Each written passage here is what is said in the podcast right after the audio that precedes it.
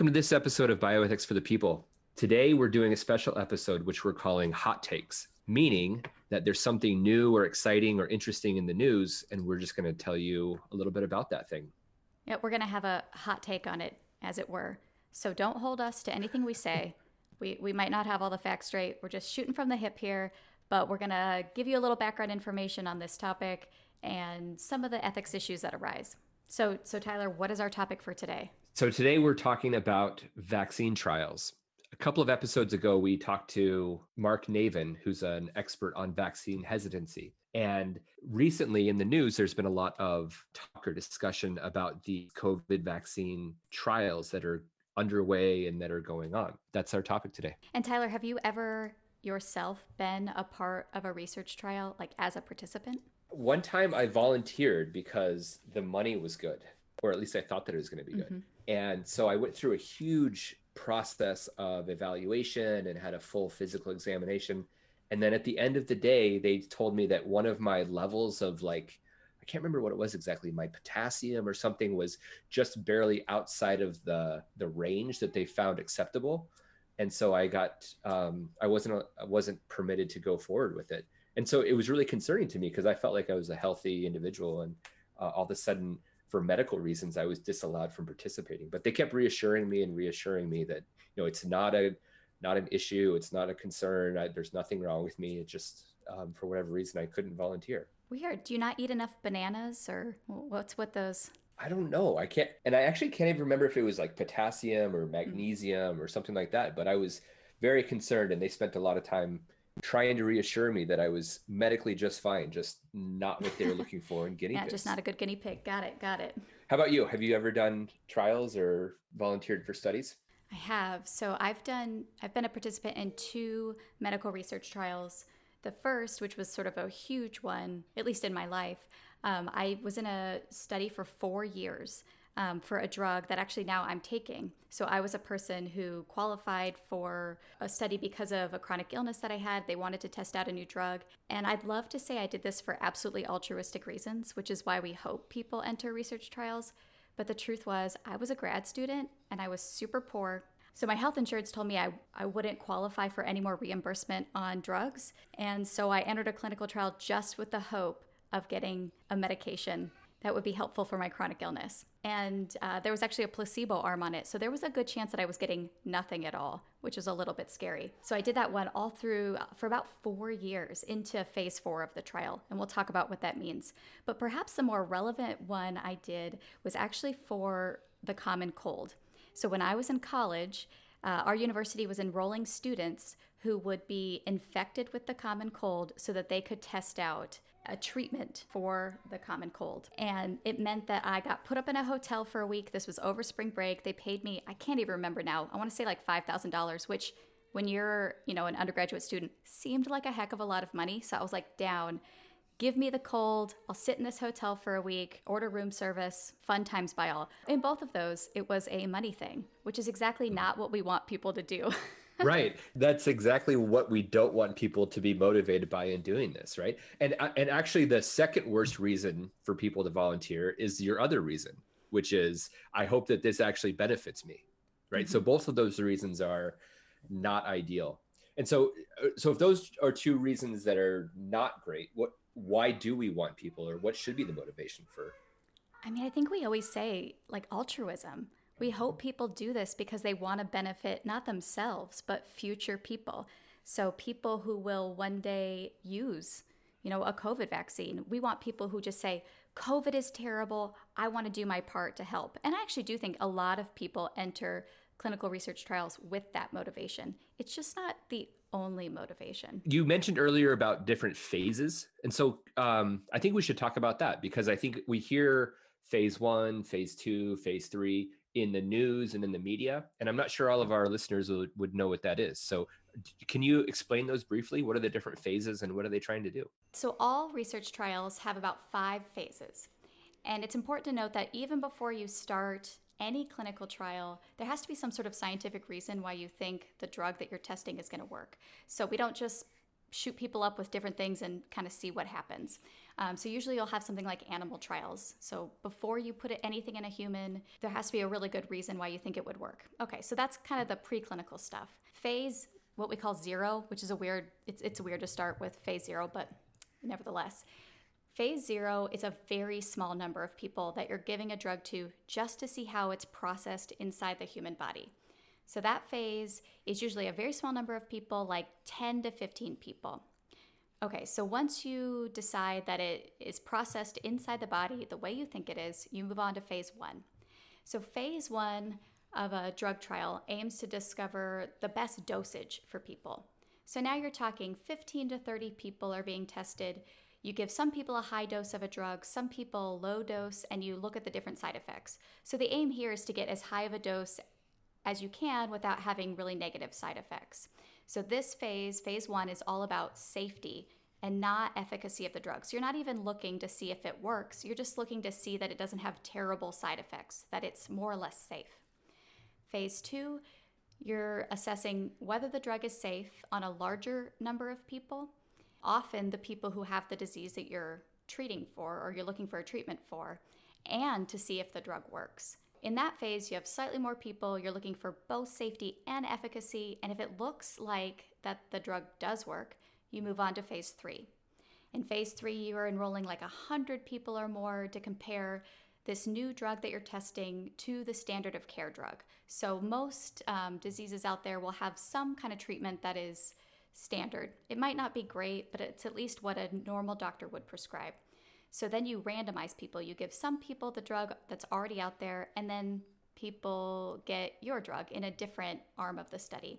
Sometimes you'll even have a placebo arm, so you might be getting nothing at all. There's a, all sorts of ethics about that that I don't know that we need to get into, but if you've been enrolled in a like blinded study where there's different arms, you were in phase 3. And then phase 4, that's when the drug has already been approved by the FDA and there are working it out with a larger population. So you're seeing how it affects kind of the population at large in, in phase four. So, right now with COVID 19 trials, a lot of those are already in phase three, which seems promising, right?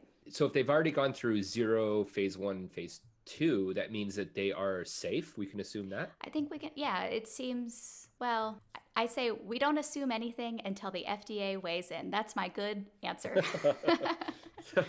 fair, fair we hope that it's going to be deemed to be safe by the FDA. And so right now there there have been a couple of news articles about something called challenge trials. What does that mean? So a challenge trial is unique because it's actually testing new drugs against other new drugs.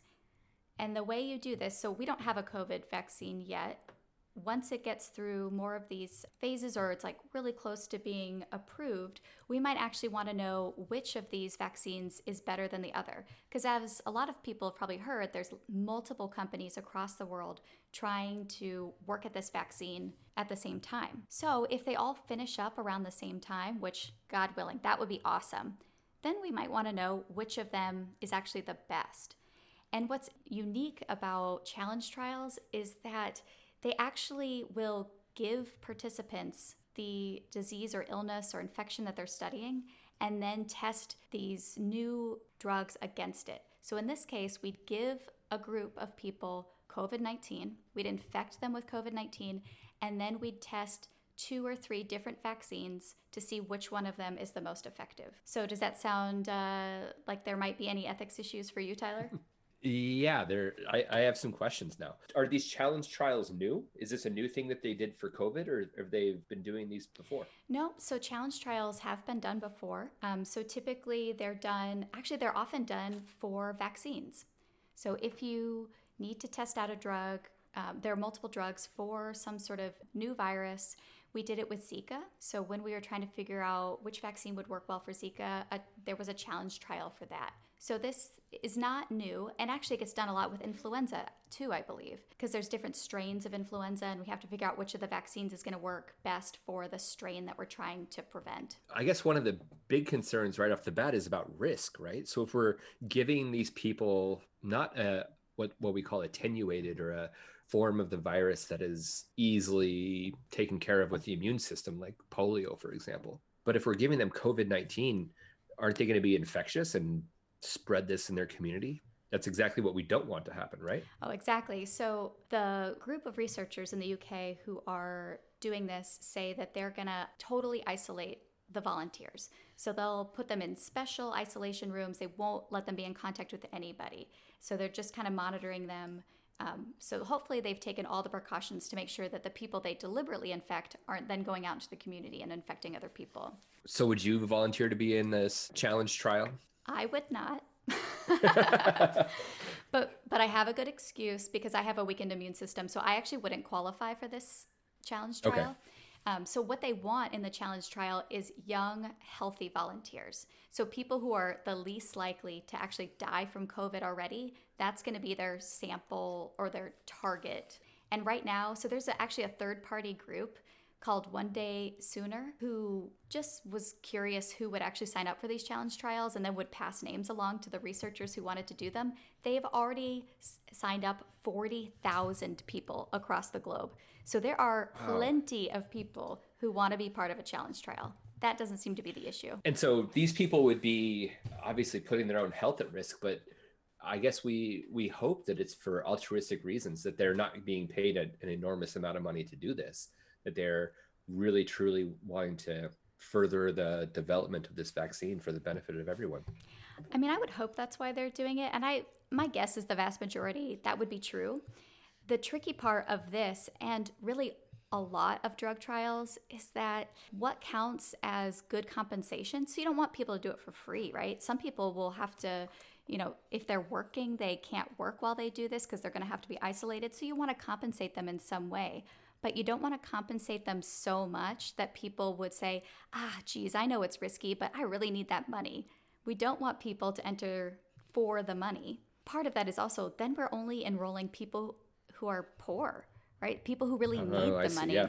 And so we don't want to have trials just where we experiment on poor people. That seems unjust, doesn't it? Yeah. And I think it reminds me of kind of all of the other healthcare ethics questions about how much incentive or coercion or manipulation people you know, go through. So, for example, one of the other kind of classic bioethics questions is about organ donation and about whether somebody should should or could or what would be the ramifications of somebody who is paid to donate a kidney. And obviously, it's kind of similar questions about who would be willing to do that and put their own life at risk, um, not for altruistic reasons or for for reasons that would be you know based in the betterment of society or helping your fellow man but purely because they don't have any other financial resources or avenues of resources to to take care of themselves right and and ironically we don't let people sell their organs right. so but we do let people enter research trials and we do pay them to do it so mm-hmm.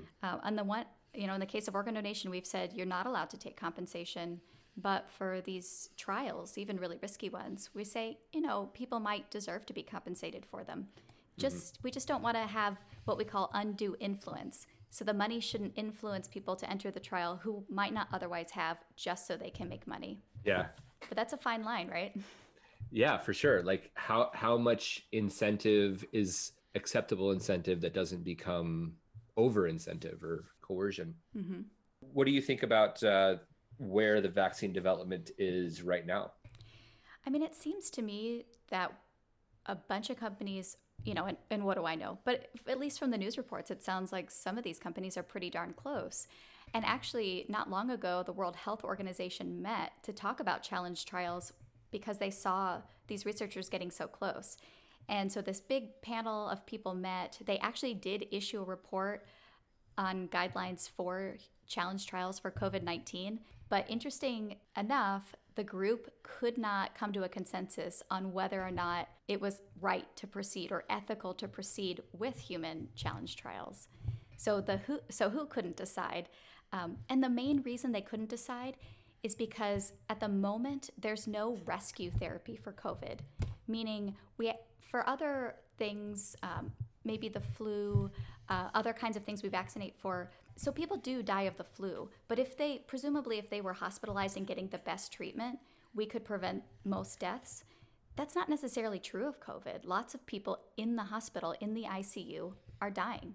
And you know, we did just hear that remdesivir um, got FDA approval. So there is at least one drug right now that mm-hmm. presumably could be helpful, but it's not necessarily saving everyone's life. So is it ethical to give somebody an infection that we can't a- adequately treat at the moment? That adds a whole nother layer. Yeah. And even though they would recruit young, healthy individuals who have the lowest risk, that doesn't mean there's no risk. And the risk is not only just contracting and having a bad course of it, the risk up includes up to death, right? I actually just re- recently read an article about uh, what they're calling long haul COVID survivors, where they they have an acute COVID infection, but then they're dealing with the ramifications and really bizarre like autoimmune issues like lupus and diabetes brought on because of their infection with with COVID. So, yeah, there's a lot of a lot of open questions about what the actual risk would be. Right. So, how can people adequately give their informed consent if they don't? If they don't, if we don't, as the medical community, we don't know what the long term consequences of getting COVID are. That makes it really complicated. We'll put up a bunch of links to more reading on this topic, and we'll put up a comment section on our website. So if you have an opinion, if you would enroll in these trials, if you think they should or should not be going on, feel free to leave a comment.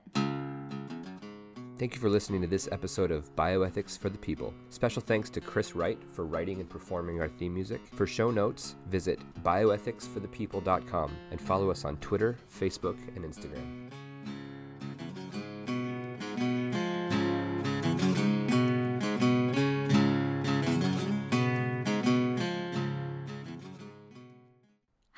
Takes. Hot takes.